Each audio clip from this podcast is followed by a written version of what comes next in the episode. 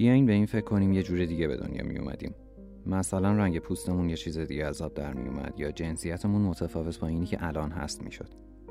خانواده، کشور، مذهب یا هر چیزی که ما رو تعریف می‌کنه یه جور دیگه برامون اتفاق میافتد. همین الان ممکنه یکی از ما کارفرما باشه و یکی کارمند. اگه جای هر کدوم از ما با هم عوض می‌شد، اون موقع چی پیش می اومد؟ اون موقع دنیامون چه شکلی می‌شد یا اگه بخوام بهتر بگم دوست داشتیم دنیامون چطوری باشه؟ بقیه با ما چه رفتاری داشته باشن و کلا کلا چه اتفاقی برامون میافتد؟ من میلادم و این قسمت شیشم پادکست رادیو 8 که می‌خوام تو شکمی در مورد این چیزا باهاتون حرف بزنم.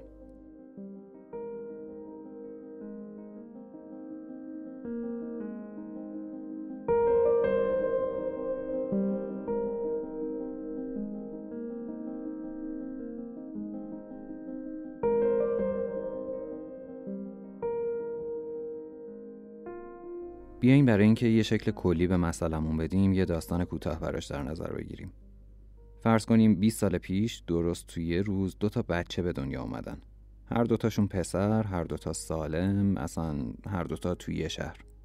پسر اول که اسمشو بذاریم هومن توی خانواده‌ای به دنیا میاد که همه منتظرشن. برخلاف اون یکی که بچه ناخواسته است. خانواده هومن همه تحصیل کرده و ثروتمندن. بازم برخلاف اون یکی بچه که به ندرت کسی پیدا میشه اطرافش که سواد خوندن و نوشتن داشته باشه تازه این برای وقتیه که اصلا خانواده درست درمونی کنارش باشه. که نیست. راستی رو این بچه دوم اصلا اسم نذاشتیم. انگار برای خودم هم زیاد مهم نبود هویت این بچه چی میشه. بیا این اسم خودم رو بذاریم روش. پس از حالا بهش میگم میلاد. میلاد برای زنده موندن و سیر کردن شکم خودش از همون بچگی مجبور میشه کار کنه. در صورتی که هومن توی همون دوران داره آموزش پیانو می‌بینه و برای تکمیل روند پیشرفتش برای آینده زبان دوم و سوم یاد می‌گیره. منظورم یه چیزی مثل زبان انگلیسی یا فرانسویه. درست زمانی که میلاد مشغول جمع کردن زایات و توی کسیفترین جاهای شهر رفت آمد می‌کنه سردرد و درگیری ذهنی هومن و دوستاش اینه که برای اسکی قسمت فرانسوی آلپ بهتره یا اون قسمتی که توی سوئیسه. دور از ذهن نیست. وقتی دو نفر تا این حد با هم اختلاف طبقاتی دارن ظاهرشون هم با هم متفاوت باشه. پس میلاد به خاطر بیخوابی سرما و گرما دسترسی نداشتن به لوازم بهداشتی و خیلی چیزای دیگه عملا توی جوانی پیر به نظر میاد. ولی هومن که تغذیه مناسبی داشته و همیشه همه چیزش سر جای خودش بوده و بنابراین استرس زیادی رو تجربه نکرده نه تنها پیر به نظر نمیاد که حتی به خاطر مراقبت های مناسبی که از ظاهر خودش کرده میشه گفت ظاهر فوق داره. بیشتر از این توضیح نمیدم. در نهایت میلاد تمام این سالها هر روز و هر ثانیش در حال جنگ با مشکلاتی بوده که هومن حتی مشابه این مشکلات رو برای یه بارم نه با چشم خودش دیده و نه حتی به گوشش رسیده. بعد از گذشت 20 سال حالا هومن به عنوان یه نخبه توی کانادا داره ادامه تحصیل میده اما میلاد بعد از یه دوره طولانی مصرف مواد مخدر توی درگیری خیابونی کشته شده. حالا هومن به عنوان نماد موفقیت شناخته میشه که خب برازندشه اما سرنوشت میلاد برای کسی اهمیتی نداره. نمی‌دونم با رساله جمهور افلاتون چقدر آشنایی دارین. اگه نخوندینش و ازش چیزی نمی‌دونین مهم نیست چون موضوعی که می‌خوام بگم و کامل توضیح میدم. افلاتون برای اینکه یه حدی از بیعدالتی به واسطه رابطه خانوادگی و حس مالکیت افراد از بین ببره و مسئله رو حل کنه یه راه حل عجیب تو اون رساله پیشنهاد می‌کنه. راه حل پیشنهادیش بیشباهت با کمونیست نیست. اما به نظر خودم از اونم افراطی تره. حالا بریم ببینیم چی میگه اصلا. افلاتون میگه بیا این شهری رو در نظر بگیریم که بچه ها درست زمان تولدشون از پدر و مادرشون جدا میشن و از اون به بعد بدون اینکه پدر و مادر بتونن اونا رو بشناسن توی پرورشگاه شهر بزرگ میشن. عملا ارتباط والدین با بچه هاشون محدود به تولد بچه هاست حالا از این به بعد بچه ها طبق اصول خاصی که کلی توضیح داره و من نمی‌خوام الان واردشون بشم درست مشابه هم آموزش می‌بینن. توی این دوره آموزشی بنا به توانایی افراد و نتیجهایی که توی آزمونهای مشخصی که ازشون می‌گیرن به دست میارن دستبندی میشن و در نهایت توی جاهای مختلفی شروع به کاری که براش آموزش دیدن می‌کنن. استدلال افلاتون اینه که توی این شرایط هیچ بچه ای از امتیاز پدر و مادر خودش برخوردار نیست و هیچ پدر و مادری هم به خاطر علاقه که به بچه یا بچه های خودش داره نمی‌تونه شرایط خاصی رو براشون فراهم کنه. چون عملا هیچ کس نمی‌دونه کدوم یکی بچهشه و هیچ بچه ای هم نمی‌دونه کی پدر یا مادرشه. بعد میگه توی این شرایط مردم چون توانایی تشخیص بچه های خودشونو ندارن به تمام این بچه ها به یه شکل نگاه می‌کنن. برای یکی کم و برای اون یکی بیشتر کار نمی‌کنن. هیچ تمایزی بین هیچ کس قائل نمیشن و از ظلم در حق هر کدوم از این بچه ها خودداری می‌کنن. چون ممکنه این ظلم در حق بچه های خودشون باشه که نمیشناسنش. تئوری جالبیه. مثلا رئیس فلان دستگاه دیگه نمی‌تونه برای بچهش کاری بکنه چون عملا بچه‌ای که مطمئن باشه مال خودشه در کار نیست. همزمان دلش نمیاد به بچه های دیگه ظلم کنه چون بچه مردمی هم در کار نیست. باز چی زدی؟ تشک نوشار واسه چی داغ کردی؟ گذاشتی رو پیشونی. واس خاطر یه توپ. من یه هفته تو جام موندم. نذاشتی برم مدرسه. چرا باقی رو گذاشتی؟ چرا باقی رو نزدی؟ چپ می‌رفتی راست میادی می‌کنی تو کله من. چون من بچه مردم بودم. تو از خونه تو نبودم. کسافت بزنم به اون خونه نجست که بچه مردم رو زدی. خدا ازت نمیگذرد کی واسه جنس جور می‌کرد؟ بچه تنیت؟ کی بود تو محل دوزار کاسبی می‌کرد؟ میومد پرده عوض می‌کرد. مبل نو می‌خرید. پسر حرومزادت میگه من اشتباه کردم تو رو بزرگت کردم. میگه فقط من می‌دونم بابا ننت کجان. و خب من اینا رو الان از کجا پیدا کنم؟ مگه تو بابام نیستی؟ بیجا کردی اگه نبودی جا گذاشتی رو پیشونه. زنت به میگه بچه من الان دارن اعدام میشن. تو چرا جلو نشستی؟ من باید دهن کیو سرویس کنم؟ من باید کیو پیدا کنم؟ به کی بگم؟ کس و کارتم یا نه زندگیتون رو سیاه می‌کنم. با اونم کاری ندارم نترس اون موقع خواهرم بود. از خون من بود. الان هم می‌بینی نرفتم از این خراب شده. موندم زندگیتون رو سیاه کنم. موندم حقم رو بگیرم. اینجا همه مال من. همش مال من.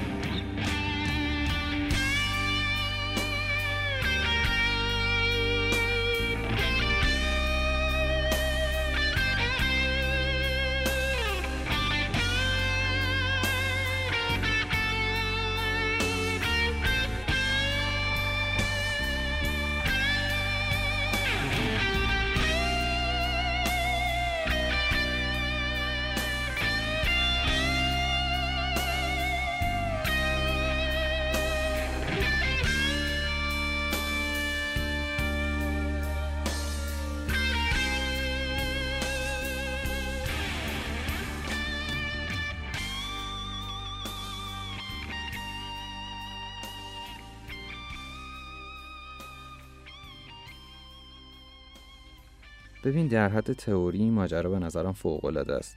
اونم وقتی می‌بینیم این داستان به بیشتر از دو هزار سال قبل برمیگرده. عملا داره مشکلی رو می‌بینه که هنوزم باش درگیریم. اما مشکل چیه؟ اینه که من برای دارایی خودم برای علایق خودم برای چیزی که به مالکیتم در بیاد حقوق بقیه رو نادیده نگیرم. خیلی خفنه ولی من شخصا باش مشکل دارم. اصلا تصور همچین چیزی برام دردناکه. نمونهاش هم توی حکومت های کمونیستی دیدیم که چه افتضاحی میشه. ولی لعنتی مثل یه میکروسکوپ توجه بیننده رو به اون نقطه جلب می‌کنه که احتمالا از دیدش مخفی مونده. پس نمیشه ازش چشم پوشی کرد. خب با توجه به توضیحاتی که الان دادم بریم ببینیم توی داستانی که گفتم چه اتفاقی افتاد. تا اینجا ما با چی روبرو شدیم؟ با دو تا بچه که با هم برابر و شبیه بودن. اما این برابری و شباهت درست توی همون لحظه به دنیا اومدنشون از بین رفت. درست لحظه ای که هر کدوم از رحم مادرشون خارج شدن با دنیا و شرایطی دقیقا مخالف همدیگه روبرو شدن که از اون به بعد جریان زندگیشون رو تا حدودی رقم زد. حالا بیایم برگردیم به قبل از به دنیا اومدن اون بچه ها یه چشمند فرضی برداریم و ببندیم به چشم دوتا نوزادی که هنوز به دنیا نیومدن ولی هوشیارن و می‌فهمن. حالا ازشون بپرسیم دوست دارن کجا چه شکلی با چه جنسیت و خصوصیات ظاهری؟ تو چه خانواده ای با چه ملیت و مذهبی به دنیا بیان؟ حتی ازشون بپرسیم دوست دارن سیستم آموزشی و غذایی کشوری که می‌خوان توش زندگی کنن چه خصوصیاتی داشته باشه. به نظرتون کدوم یکی از این دوتا بچه دلش می‌خواد؟ مثل اون پسری که الان از مشکلاتش گفتیم یعنی مثل میلاد زندگی کنه. اونم توی جامعه ای که عدالت توش رعایت نمیشه. اگه عقل تو کلمون باشه جواب این سوال احتمالا اینه که هیچ کدوم دوست ندارن این شکلی زندگی کنن. جان رالز فیلسوف این شرایطی که ساختیم میگه پرده بیخبری. یعنی هیچ کدوم از این دوتا بچه نمی‌دونن کجا و توی چه شرایطی قرار زندگی کنن. اگر یه چیزی مثل یه منو براشون باز کنی و ازشون بخوای خودشون انتخاب کنن که چی می‌خوان احتمالا یه خانواده مرفع تحصیل کرده توی سوئیس، سوئد یا فنلاند می‌تونه براشون بهترین گزینه باشه. نه یه خانواده جنگ زده توی سودان، یمن یا یه کشور توی خاورمیانه. یا حتی سیاه پوست توی ایالت ویرجینیا یا آمریکا که احتمال این هست زندگیش مثل تبعیدی توی جهنم پیش بره اینا نمی‌تونه انتخاب درستی براش باشه. اما خب اینجا یه چیزی شدید توی ذوق آدم می‌زنه. اینکه گور بابای تئوری چون هیچ کسی توی واقعیت همچین قدرت انتخابی نداره. ما تا چشممون رو باز می‌کنیم با کلی خصوصیت ندونسته و نخواسته تعریف میشیم. از قبلش ملیت، رنگ پوست، نژاد، دین، مذهب و خیلی چیزای دیگه برامون مشخص میشه و بعدش هم به واسطه همین چیزا آیندهمون تا حد خیلی زیادی شکل می‌گیره. نمی‌دونم شاید این حرفایی که دارم می‌زنم به یه سری ناسیونالیست بر بخوره. اینکه مثلا من چطور می‌تونم وقتی یه ایرانی هم حسرت زندگی به عنوان یه شهروند سوئیس رو بخورم جواب من بهش اینه برای من فرقی نمی‌کنه کجای دنیا زندگی می‌کنم تا وقتی که بدونم اونجایی که هستم باعث آزار اذیتم نمیشه و توش راحتم آرامش دارم با دید تو اگه بخوام نگاه کنم هر نقطه ای از این دنیا می‌تونه وطن باشه بسته به اینکه من کجا برای اولین بار چشمم رو باز کنم ببین معادله ساده ایه هر کدوم از ما یه اسپرم از بین 200 تا 500 میلیون اسپرمی هستیم که به بار نشسته. هر کدوم توی یه قاره از این کره خاکی، توی یه کشور و توی یه شهر با یه سیستم حکومتی متفاوت و یه خانواده متفاوت به دنیا اومدیم. این حالتی که هر کدوممون داریم منظورم ترکیب این خصوصیاته. مثل اینکه من ایرانیم، مردم و حتی شماره پام چنده. حتی همین احتمال وجود داشتنم یه چیزی در حد احتمال برنده شدن توی بخت آزمایی با احتمال یک به چند صد میلیارده. شایدم بیشتر. خبر خوب یا بد اینه که تا اینجا شما شانس آوردیم. بلیتمون بدون اینکه ما بدونیم برنده شده اما جایزه ها با هم متفاوته دیگه درسته؟ به نظر من این بلیت حکم سرمایه اولیه یه کار رو داره. اینطوری اونی که سرمایه بهتری بهش می‌رسه قطعا راحتتر کسب و کار خودشو که اینجا منظورم از کسب و کار زندگیه می‌تونه راه بندازه. شاید خیلی با این حرفا مخالف باشن. بگن هر آدمی توی هر شرایطی می‌تونه به هر چیزی که می‌خواد برسه. ولی اینجا یه سوال پیش میاد اینکه ممکنه فقر ناشی از بیعدالتی توی خواست افراد تاثیر بذاره اینطوری اون فرد به خاطر فقرش به خاطر کمبود زمان فراغتش و خیلی چیزای دیگه که مثل زنجیر به هم وصلن اصلا ندونه که چی می‌خواد یا اصلا چی باید بخواد. بیاین از این بگذریم. گفتم که ممکنه خیلی ها بگن توی هر شرایطی آدم می‌تونه به هر چیزی که می‌خواد برسه. احتمالا به گوشتون خورده که میگن ژان پل سارت گفته اگه یه معلول مادرزاد نتونه قهرمان المپیک بشه مقصر خودشه. جمله عجیبیه نه؟ ولی محال نیست. اگه یادتون باشه چند سال پیش یه دونده بدون پا منظورم با پای مصنوعیه. توی پارالمپیک تونست مدال طلا بگیره. اسمش هم اسکار پیستوریوس بود. کلا هم زندگی عجیبی داشت چون اگه یادتون باشه متهمش کردن که دوست دخترش با گوله کشته. اینش مهم نیست. خلاصه که پیستوریوس تونست جمله‌ای که سارتر گفته بود و عملی کنه. من می‌تونم به این آدم بگم دمت گرم خیلی کارت درسته. البته به خاطر قهرمانیش. اینکه برای رسیدن به هدفی که داشته مانعی به این بزرگی رو کنار زده و تهش به خواسته خودش هم رسیده. بیاین همین ماجرا رو ببریم توی فقر افراد. توی بیعدالتی جوامعی که الان داریم. ببینیم اینجا چی گیرمون میاد. اگه توی جمله سارت دست ببریم و تغییرش بدیم و بگیم کسی که توی فقر شدید به دنیا آمده اگه توی فقر از بین بره مقصر خودشه اون موقع چی میشه؟ احتمالا توی نگاه اول خیلی هیجان انگیز به نظر برسه. این امیدو به همه میده که بتونن رویا پردازی کنن. و مسئله همینجاست. خوبیش اینه برای این جمله ساختگی ما مثال بیشتری میشه پیدا کرد. احتمالا اپرا وینفری رو بشناسین. قول صنعت رسانه. خود اپرا و داستان زندگیش تبدیل شده به یه داستان الهام بخش بر کلی از مردم دنیا. دختر سیاپوستی که توی خانواده فقیر به دنیا اومد و توی همون بچگی بارها از طرف اقوام و دوستای نزدیک خانوادگیشون بهش تجاوز شد. مادرش خدمتکار بود و زندگی سختی داشتن اما در نهایت تونست تلاش کنه و خودشو به جایی که آرزوشو داشت برسونه. همونطور که سارت گفته درسته با ده ها کم بود توی زندگی متولد شد. اما حالا که داریم در موردش صحبت می‌کنیم یه چیزی حدود 5 میلیارد دلار اگر تغییر نکرده باشه ثروت داره. و عملا یکی از قدرتمندترین زنهای دنیا به حساب میاد. پس توی جایگاهش نموند و حالا تبدیل به یه افسانه شده. یه مثال دیگهش جک ما بنیانگذار علی بابا توی چینه که نزدیک 60 میلیارد دلار ثروت داره و همه اینا رو از هیچی ساخته. جف بیزوس یا بزوس حالا چیزی حدود 200 میلیارد دلار ثروت داره. عددا خنده داره انقدر بزرگه. و البته این آدما همشون تقریبا از هیچی به این جایگاه رسیدن. توی ورزش هم نمونه‌های زیادی وجود داره. از کریس رونالدو گرفته که با تلاش و پشتکار تونست از فقر شدیدی که داشت به جایگاهی که الان داره برسه تا گابریل جسوس مهاجم منچستر سیتی که اگه یادتون باشه جام جهانی برزیل توی خیابونای برزیل جدول رنگ می‌زد. ولی چهار سال بعد توی روسیه لباس تیم ملی کشورش رو تنش می‌کرد. اینا چند تا دونه از نمونه‌ای از فرش به عرش رسیدنه که مطمئنم خیلی هم در موردشون شنیدین. حتی نمونه داخلی هم داریم. چیزی که الان به ذهنم می‌رسه احد عظیمزاده پدر فرش ایرانه.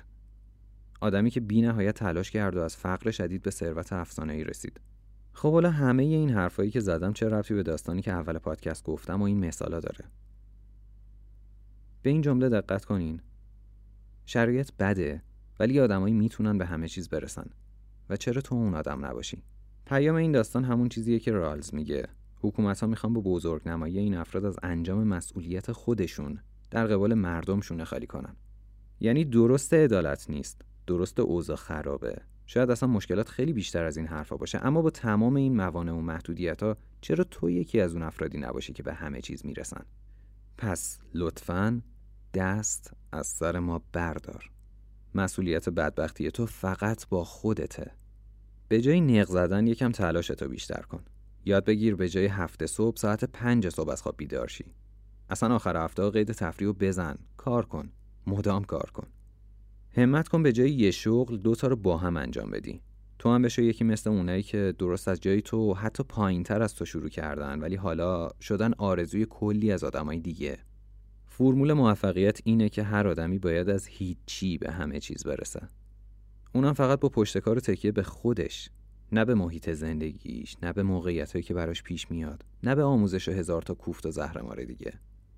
برای همینم از توی دنیا این همه سمینار موفقیت و این همه کتاب چرند موفقیت توی ده روز و 15 روز چاپ میشن. بدون اینکه ببینن همین کتابا و سمینارها با روح و روان دنبال کننده هاشون چیکار می‌کنن. کاش یکی پیداشه که صدای بلندی داشته باشه. داد بزنه بگه آقا سرویس کردین. ما تلاش می‌کنیم اما همه چیز به تلاش فردی خود ما خلاصه نمیشه. یکی پیدا شه و بگه آدما می‌تونن از یه شرایط نرمال شروع کنن و به خواسته و آرزوهاشون برسن. تو به تلاش من کاری نداشته باش. مطمئن باش من بیشتر از تو برای خودم آینده که می‌خوام داشته باشم نگرانم. تو به وظیفه خودت برس. اما انگار اصل ماجرا اینه که به مردم ثابت بشه اون چیزی که بیشتر از همه روی زندگیشون تاثیر منفی می‌ذاره بیعدالتی توی جامعه نیست بلکه عدم توانایی خودشونه. ببین نه تلاش کردن بعد و نه سختی کشیدن برای رسیدن به یه هدف آینده بهتر مسخره است. کاملا هم در جریانم که ممکنه از حرفان برداشت غلط بشه. اما خب برام اهمیتی نداره هر کی برداشت خودشو داره. من حرفمو می‌زنم چون کسی رو تشویق به بیعملی نمی‌کنم. اتفاقا برعکس حرفم اینه که همه برای خواسته هاشون باید تلاش کنن. اما همه چیزی نیست. فشار وحشتناکی که روی جوانه همسن سال خودمه رو دارم می‌بینم. فشاری که خودم هم تا مغز و استخونم دارم حسش می‌کنم. اینکه ما متهم به بیعملی میشیم اما کسی از شرایطی که توش هستیم حرفی نمی‌زنه. انگار کسی متوجه این حجم فشاری که روی ما هست نمیشه. شاید هم خیلی توی ظاهر بخوان نشون بدن همه چیز رو به راهه ولی نیست. واقعا نیست همه چیز افتضاحه. یه چیز بزرگی که این وسط داره نادیده گرفته میشه همون چیزیه که رالز میگه وظیفه سیاست مداراست تا برای مردم فراهم کنن. اونم چیزی نیست جز برقراری رفاه نسبی و عدالت برای همه. داشتم به این فکر می‌کردم تنها چیزی که باعث میشه مردمی که مدام توی بخت آزمایی پول از دست میدن هنوز امید به بردن داشته باشن اینه که هر از گاهی یه برنده مولتی میلیون دلاری از توی همین بلیت فروشی ها بزنه بیرون. حتی ممکنه طرف کل پول درگردش توی بخت آزمایی رو ببره مثلا چند صد میلیون یا حتی چند میلیارد دلار. اگر اشتباه نکنم همین چند وقت پیش یه نفر توی بخت آزمایی توی آمریکا فکر کنم دو میلیارد دلار برد. که مالیات پولی که باید می‌گرفت چند ده میلیون دلار می‌شد انقدر عدد بزرگ بود. حالا شرکت هایی که این بازی ها رو کنترل می‌کنن چی کار می‌کنن؟ روی همون یه نفر برنده تمرکز می‌کنن. اینطوری باقی مردم رو برای رسیدن به اون جایگاه ترغیب می‌کنن و هی پشت سرم بلیت میفروشن و بلیت میفروشن. یا اگه بخوام بهتر بگم امید میفروشن. ولی چرا مردم زیر بار همچین چیزی میرن؟ احتمالا معلوم باشه چون فقط اونی که برنده شده به چشم میاد. هیچکس از بازنده ها خبری نداره. حتی عجیبتر اینه که ممکنه خود بازنده ها انقدری توجهشون به برنده بازی جلب شه که هی دوباره و دوباره و دوباره ببازن. ولی هنوز آتش برد داشته باشن بدون اینکه قبول کنن این سیستم یه جای کارش بد میلنگه حالا اگه برگردیم به افرادی مثل اوپرا وینفری، جف فیزوس، جک ما، احد عظیمزاده و باقی این آدما حس می‌کنم همین که این افراد وجود دارن عجیبه. انگار این آدما یه نوعی از یه نمایش بزرگن برای باقی مردم، برای ما. برای سوء استفاده سیاست مداری که مدام می‌خوان یه بهونه‌ای برای بیکفایتی خودشون پیدا کنن. درسته که اپرا با تمام بیعدالتی ها به جایگاهی که الان داره رسیده. اما واقعا سرنوشت همه دخترای سیاپوستی که مورد تجاوز و خشونت و حتی نجات پرستی قرار می‌گیرن به همینجا ختم شده. یا میشه؟ معلومه که نه. خیلی هاشون افسرده میشن و زندگیشون نابود میشه یا اینکه اصلا خودکشی می‌کنن. کنار احد عظیم زاده هم کلی آدم توی قالیبافیا بودن و کار کردن و کار می‌کنن که عملا انگار به بردگی گرفته شدن رونالدو، بیزوس و همه این آدما نقش همون برنده بخت آزمایی رو برای باقی مردم دنیا بازی می‌کنن. این آدما ممکنه خوب باشن که احتمالا هستن و احتمالا تلاششون تلاش درستیه و برای جایگاهی که دارن دارن زحمت می‌کشن و خیلی عالیه. من با خودشون کاری ندارم. حرف من استفاده یه که از جایگاه این افراد میشه. جایگاهی که توده مردم رو میشه باهاش امیدوار نگه داشت. امید به اینکه بالاخره یه جایی توی زندگی اونا هم همچین شرایطی پیش میاد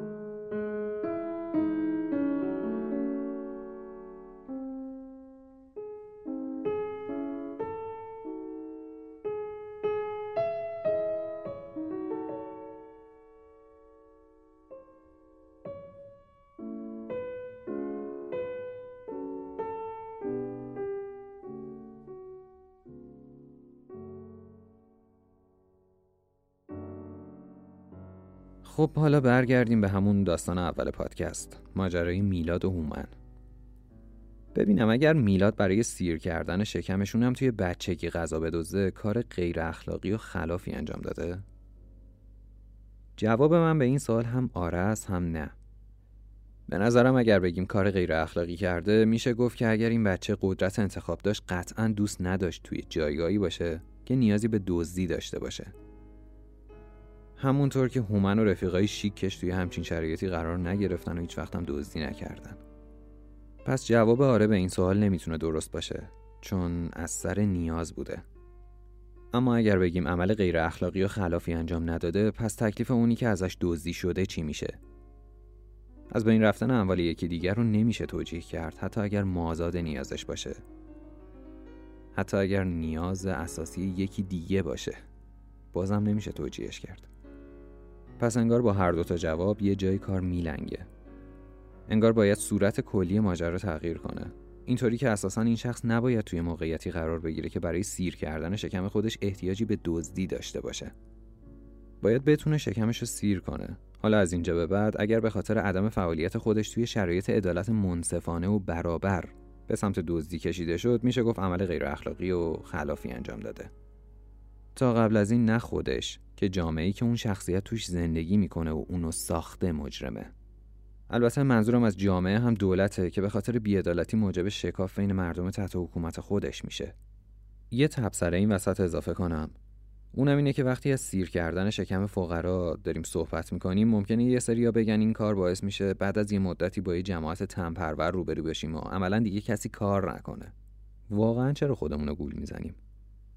سیر کردن شکم مگه چقدر خرج داره؟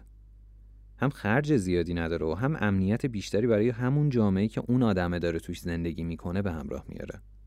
جرم کوچیک یا حتی احساس انجام یه جرم کوچیک ممکنه فرد رو به سمتی ببره که برای انجام یه جرم بزرگتر آماده کنه. پس اگر حکومت کاری کنه که افراد از سر فقر نیازی به انجام این کارا نداشته باشن اون احساس گناه و احساس جرم اولیه رو برای اون افراد از بین می‌بره. این خیلی ساده است. اگه بخوایم بحث رو به سمت پیامدهای جامعه شناسی ببریم می‌بینیم جرم زدایی توی خیلی از کشورهای پیشرفته نتیجه مثبت داشته. همین که فرد برای هر کاری برچسب مجرم نخوره کمتر سمت جرمای بزرگتر یا چیزای عجیب و غریبتر مثل دزدی یا قتل میره. بیا یه آدمی رو در نظر بگیریم که با هر کاری که می‌کنه احساس گناه و مجرم بودن بهش دست میده. اگه این روند این شرایط ادامه پیدا کنه یه جایی با خودش میگه گور پدرش من که مجرمم. آب از هم گذشته چه یه وجب چه صد وجب. اونجاست که ممکنه دست به هر کاری بزنه. پس عملا این کار برای سلامت اون جامعه هم مفیده. از طرفی هم نیازی نیست کسی بترسه که با این کار تم پروری زیاد میشه و مردم دیگه کار نمی‌کنن. قرار نیست کسی براشون هر وعده بره کباب کنه. بعدش هم مطمئن باش بیشتر مردم ترجیح میدن با پول خودشون و البته هر جور که دوست دارن زندگی کنن. پس فکر نکنم کسی زیاد دلش بخواد توی اون جایگاه بمونه. برای همینم میگم نیازی نیست کسی نگران تنبلی مردم باشه. ممکنه یه دسته کوچیکی بخوان این کارو بکنن ولی اون یه دسته کوچیک انقدر کمن که اصلا به چشم نمیان. در ضمن این هزینه می‌تونه از منابع طبیعی و دارایی عمومی خود اون افراد تأمین بشه. اگه جامعه رو مثل یه ردیف پله در نظر بگیریم هر کدوم از این پله ها که رو به بالا میره یه چیزی به آدم میده که شخص رو از داشتن و انجام دادن یه سری کار دیگه بی نیاز می‌کنه. نمونهش توی همین ماجرای کرونا زیاد به چشم می‌خوره. احتمالا اتوبوس و مترو رو دیده باشین که مردم صورت به صورت همدیگه وایستادن و میرن سر کار. اونم توی شرایطی که خیلیا توی خونه میگن باید قرنطینه رو رعایت کرد. آدمی که توی اتوبوس و مترو جون خودش و عزیزاشو گذاشته کف دستش ممکنه یه چیزی رو نداشته باشه که اونی که توی خونه نشسته و توی موبایلش داره این صحنه رو با نوچ نوچ کردن می‌بینه داره. حالا هرچی اون آدم شیک که توی قرنطینه بیاد از مسئولیت اجتماعی صحبت کنه چیزی درست نمیشه. شرایط این آدم ایجاب می‌کنه که بره توی اون محیط شلوغ. چون توی خونه موندنش اگر از مردن با کووید نجاتش بده قطعا تهش مرگ از گرسنگیه. اگه قسمت مربوط به آزادی رو گوش کرده باشین این یه جورایی همون آزادی منفی به حساب میاد. اینکه طرف آزاد خودش رو توی خونه قرنطینه کنه اما این آزادی با یه چیز دیگه از بین میره. و عملا هم آزاد هم آزاد نیست. و البته در نهایت میشه گفت کفه ترازو به سمت نبود آزادی اون فرد سنگینی می‌کنه. به نظر من اگر کسی توی موقعیت عادلانه شرایط به دست آوردن زندگی بهتری داشته باشه و بهش نرسه مقصر خودشه. شاید هم انتخابشه. توی این حالت اگر کسی هم ثروتمند بشه هیچ ایرادی نداره. اصلا تولید ثروت نه تنها بد نیست که عالی هم می‌تونه باشه. طرفداری منم از فقرا فقط محدود به نیاز اولیه و آموزش و امکانات عادلانه و برابر یا به قول رالز تضمین مفروضات اولیه و حداقلیه. مثل انواع آزادی ها و حقوق و فرصت و ثروت اولیه و البته عزت نفسی که باید داشته باشن. اینا اون چیزیه که باید به صورت معمول و عرف همه ازش برخوردار باشن توی یه سطح مشخص.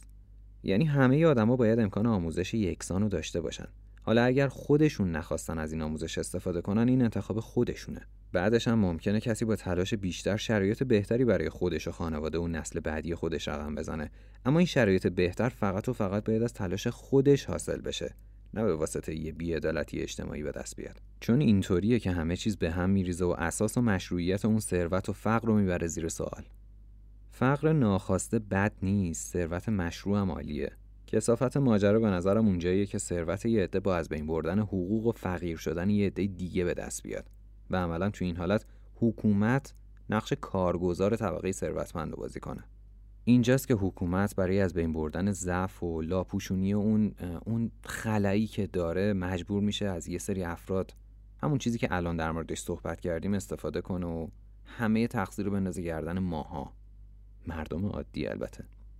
اینجاست که پای سیاستمدارای باهوش باز میشه به ماجرا. اونایی که خودشون باعث شکاف و از بین رفتن رفاه عادلانه شدن حالا باید یه جوری این رفاه و این کمبود و جا بزنن یا یه جوری نمایشش بدن که مسئولیتش گردن خودشون نیفته. بیفته گردن من تو هر کس دیگه ای جز خودشون. اینجاست که اون شعبده بازی شروع میشه. استفاده از این آدما شروع میشه. و مسئولیت رو میندازن گردن بقیه. حالا یه سوال پیش میاد. اینکه با توجه به داستانی که من اول پادکست تعریف کردم ممکنه ثروت پدر هومن مشروع باشه. و البته فقر خانوادگی میلادم به دلیل ناتوانی خودشون به وجود اومده باشه. حالا بازم فقر میلاد و در دسترس نبودن حقوق اولیه آزادی فرصت برابر عدالت و این چیزا غیر قابل قبوله؟ مشخصا هنوزم غیر قابل قبوله. وقتی از عدالت صحبت می‌کنیم باید یه چیزایی مثل طبقه، وابستگی خانوادگی، دین و مذهب، ملیت، رنگ پوست و هر چیز دیگه‌ای که باعث تمایز ظاهری افراد میشه رو کنار بذاریم و حقوقی رو به عنوان حقوق پایه برای هر فرد در نظر بگیریم که از همون اول زندگی به اون فرد تعلق می‌گیره. ببین ممکنه توی حکومت گروهی از اونایی که توانایی خاصی دارن یا جزو گروه خاصی هستن از بقیه برتر باشن. مثلا نظامی باشن، مذهب خاصی داشته باشن یا حتی توانایی آهنگسازی داشته باشن. طبعا توی این شرایط حقوق بیشتری هم نصیبشون میشه. توی این جامعه کافیه تو هم برای داشتن یه زندگی بهتر بری توی یکی از همین گروه ها. مثلا تبدیل به یه آهنگساز بشی تا یه جورایی حقوق اولیت رو تضمین کنی. حالا اینجا هر چقدر بیشتر توی اون زمینه پیشرفت کنی احتمالا حق و آزادی بیشتری هم به دست بیاری. حالا تکلیف افرادی که استعداد و علاقه مثلا به آهنگسازی ندارن چی میشه؟ باید مثل خمیر توی دست گروه آهنگسازا در بیان؟ مطمئنا نه. حقوق اولیه تحت هیچ شرایطی نباید وابسته به هیچ توانایی یا مختص هیچ قشر خاصی از جامعه باشه. مثلا جوامع طبقاتی قرون وسطا توی اروپا حاکم و بالای حرم قدرت میذاشت که خب توانایی هر کاری هم داشت. بعد از اون پاپ و اسقفا و مذهبیا بودن بعد پایین تر از اونا نظامی و اشراف. حالا مردم باید برای اینکه اصطلاحا کسی باشن تلاش می‌کردن تا بتونن توی یکی از این طبقات خودشونو جا بدن. کاری که تقریبا محال بود. برای چی؟ برای اینکه تازه دیده بشن. با این شرایط تقریبا همه چیز به شانس افراد بستگی داشت. یعنی ممکن بود یکی فقط به واسطه خانواده خودش در آینده شاه بشه یا یه رعیت بدبخت که توی همون کاخ سلطنتی مثل اسب جون بکنه و آخرش هم توی بدبختی و فلاکت از بین بره. مهم اینه که انگار همه چیز توی لحظه برای اون آدم مشخص می‌شد. اینکه تا آخر عمر توی رفاه زندگی می‌کنه یا اینکه قرار هر روز آرزوی مردن کنه. اینکه یه بچه به خاطر فقر خانواده خودش امکان آموزش برابر پایه‌ای نداشته باشه یا از حقوق اولیه و آزادی برخوردار نباشه توی هر شرایطی که باشه ناعادلانه است. یا اینکه در موقع لزوم دسترسی به ابزاری برای رسیدن به عدالت نداشته باشه از اونم بدتره. بذارید برای این یکی مثال بزنم تا منظورم روشنتر شه. فرض کنید توی داستانی که گفتم اون بچه فقیر موقع دزدیدن یک کیسه برنج دستگیر شه. همزمان اون پسر ثروتمندم متهم به قتل عمد بشه. تفاوت جرم از زمین تا آسمونه دیگه. مشخصه. یه کیسه برنج در مقابل جون یه آدم. فرض کنیم هر دوتا هم واقعا همچین کارایی رو کرده باشن. توی این وضعیت امکان اینکه اون بچه فقیر به خاطر دسترسی نداشتن به وکیل بیفته زندان خیلی بیشتر از اون پسریه که با پول و استخدام گروهی از بهترین وکلا سعی داره خودش رو تبرئه کنه. اینجاست که حقوق اولیه برابر صد برابر به چشم میاد. الستیر مکینتایر فیلسوف میگه من با گذشته به دنیا میایم و گذشته است که تا حدود زیادی مشخص می‌کند من که هستم. گستره این تاثیرات روی زندگی افراد خیلی زیادن. انقدر زیاد که خیلی سخت میشه به همه جوانه بهش اشاره کرد. خود من اگر به جای موقعیتی که حالا دارم توی یکی از قبایل آمازون به دنیا می اومدم احتمالا الان داشتم نیزم و برای شکار صبح آماده می کردم. رنگ پوستم سرخ یا سیاه بود به زبون متفاوتی حرف می زدم باور مذهبی متفاوتی داشتم و در نهایت چیزی که بهش میگیم سرنوشت اونم به یه سمت دیگه ای می‌رفت. حالا اگر توی نیویورک به دنیا می اومدم چطور؟ قطعا بازم همه چیز عوض می شد خب بیایم برگردیم به رالز. فکر کنیم هممون نوزادایی هستیم که توی مدار زمین داریم میچرخیم و میچرخیم. ولی خب به دنیا نیومدیم هنوز. عقل داریم و هوشیاریم و البته هیچ بیماری روانی هم نداریم در این حال هیچ کدوممون نمی‌دونیم وقتی پامون به زمین می‌رسه وضعیت جسمانیمون چطوری میشه سالم به دنیا میایم یا مشکل جسمانی نصیبمون میشه مشخصات ظاهریمون، جنسیتمون، هیچ کدومو نمی‌دونیم. نمی‌دونیم پدر مادرمون کیان یا اینکه توی کدوم کشور با چه استعداد و علایقی به دنیا میاییم. یعنی در این حدت هیچی خبر نداریم. حالا قراره برای زندگی آیندهمون قانون بذاریم. هممون با هم جمع بشیم و یه سری قانون اولیه بنویسیم. توی این حالت به نظرتون عاقلانه است که بگیم افراد فلان دسته رو باید از بین برد یا حقوقی ندارن چون رنگ پوستشون یا مذهبشون فلان چیزه یا اینکه چون جزو فقرا هستن باید به بردگی بگیریمشون یا به ضرر اونایی که مشکلات جسمی دارن قانون بذاریم اگه همچین چیزی رو قبول کنیم و بعد خودمون یکی از همین افراد باشیم چی بازم از این شرایط راضی هستیم فقط یه احمق می‌تونه توی همچین شرایطی رأی به از بین بردن عدالت و حقوق یه عده بر پایه یک سری خصوصیات بده. اونم وقتی که هنوز مشخص نیست خودش چه مشخصاتی به دست میاره. پس چرا وقتی میایم روی زمین اینطوری همدیگر رو تیکه پاره می‌کنیم؟ رالز میگه هجاب جهل یا همون پرده بیخبری تاثیر امکانات خاصی رو که افرادو در تضاد با همدیگه قرار میده و وسوسهشون می‌کنه از شرایط اجتماعی و طبیعی به نفع خودشون استفاده کنن خونسا کنه. خیلی باحال داره حرف می‌زنه. چون پرده بیخبری زامن اینه که هیچکس ندونه موقعیتش توی جامعه یا بهرهمندیش از امکانات قرار چطوری بشه. هیچ کسی نمی‌تونه توی وضعیتی باشه که اصول رو در جهت منافع خودش طراحی کنه. پس هیچ مبنایی برای چونه زنی توی این حالت وجود نداره. رالز به این دستاورد میگه عدالت انصافی. من یه پسرم.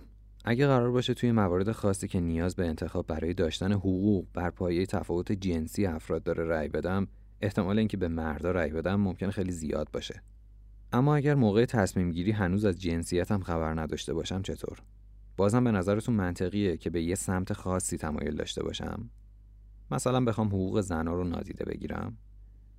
در مورد زنانم همینطوره. اونا هم همین حالا توی بعضی از این گروه های فمینیستی افراطی خواسته هایی دارن که عملا تضییع حقوق مردا تلقی میشه. خیلی هم تابلوه. مثل همین اتفاقی که الان داره توی جنبش میتو میفته البته همین حالا ممکنه به یه سریاتون بر بخوره. چرا؟ چون احساس می‌کنین این جنبش منافع شما رو دنبال می‌کنه. اما اگر خودتون رو به عنوان یه مردی ببینین که به ناحق متهم شده و مجبور با عواقب این اتهام زندگی کنه چطور؟ بازم ازش توی هر شرایطی دفاع می‌کنین. بعدا بیشتر در مورد این ماجرا حرف می‌زنیم. فعلا برگردیم به بحث خودمون. به شرایطی که نمی‌دونیم توی زندگی روی زمین قراره به عنوان یه مرد زندگی کنیم یا یه زن. دیگه نمی‌تونیم به هیچ سمتی تمایل نشون بدیم. حد وسط رو می‌گیریم و جانب انصاف و عدالت رو رعایت می‌کنیم و دست از سر همدیگه هم بر میداریم یادتونه توی قسمت آزادی هم یه مثالی از رالز گفتم که با تقسیم کیک رابطه حکومت و مردم رو توضیح می‌داد. اینم یه مثالی از همون جنسه. انگار یه گوشه وایستاده و با تنه نگاس می‌کنه و پوزخند می‌زنه و بهت میگه حالا ببینم چی کار می‌کنی. رالز میگه وقتی آدما می‌خوان تصمیمی بگیرن که یه ربطی به دیگران داره اگه به پرده بیخبری نگاه کنن یه چیزایی بهتر میشه. اونی که می‌خواد یه بیمارستان درست کنه خودش رو توی جایگاهی ببینه که به عنوان یه بیمار به همون بیمارستان مراجعه کرده اونی هم که یه سیستم حکومتی رو توی دستش داره و قوانین بازنشستگی رو داره تصویب می‌کنه خودش رو توی شرایطی ببینه که مخارج یه خانواده رو با تمام مشکلاتش از روی همون پول بازنشستگی داره تامین می‌کنه رالز میگه تا وقتی این شرایط درست نشده خبری از عدالت نیست و هر جایی حرفی از عدالت زده بشه جز یه لاف مسخره اسم دیگه ای نمیشه روش گذاشت. در نهایت میگه وقتی به عدالت می‌رسیم که اگر قبل از تولد ازمون بپرسن کجا توی کدوم کشور و با چه جنسیتی توی کدوم خانواده و چه شرایطی می‌خوایم به دنیا بیایم برامون هیچ اهمیتی نداشته باشه. چشمامون رو ببندیم و بعد توی خانواده و کشوری که همه چیزش درست و بجا کار می‌کنه بیدارشیم کشوری که نیازی نیست توش سیاستمدارا گولمون بزنن. چون دیگه نگران بیعدالتی نیستیم.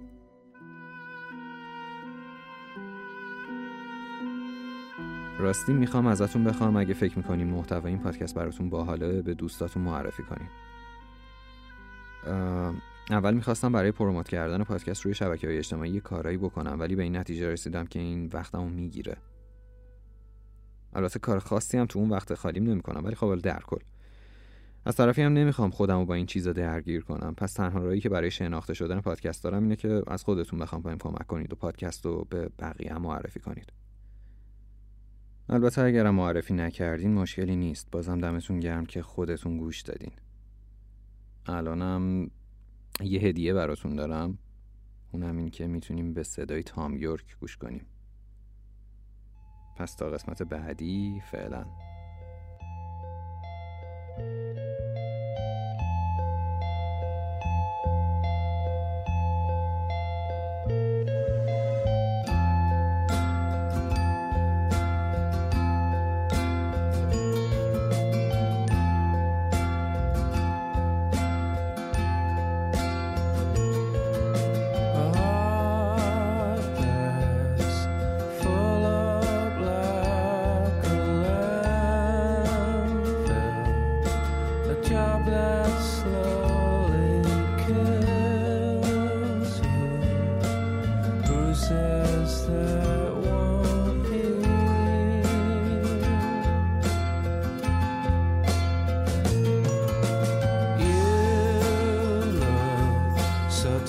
have.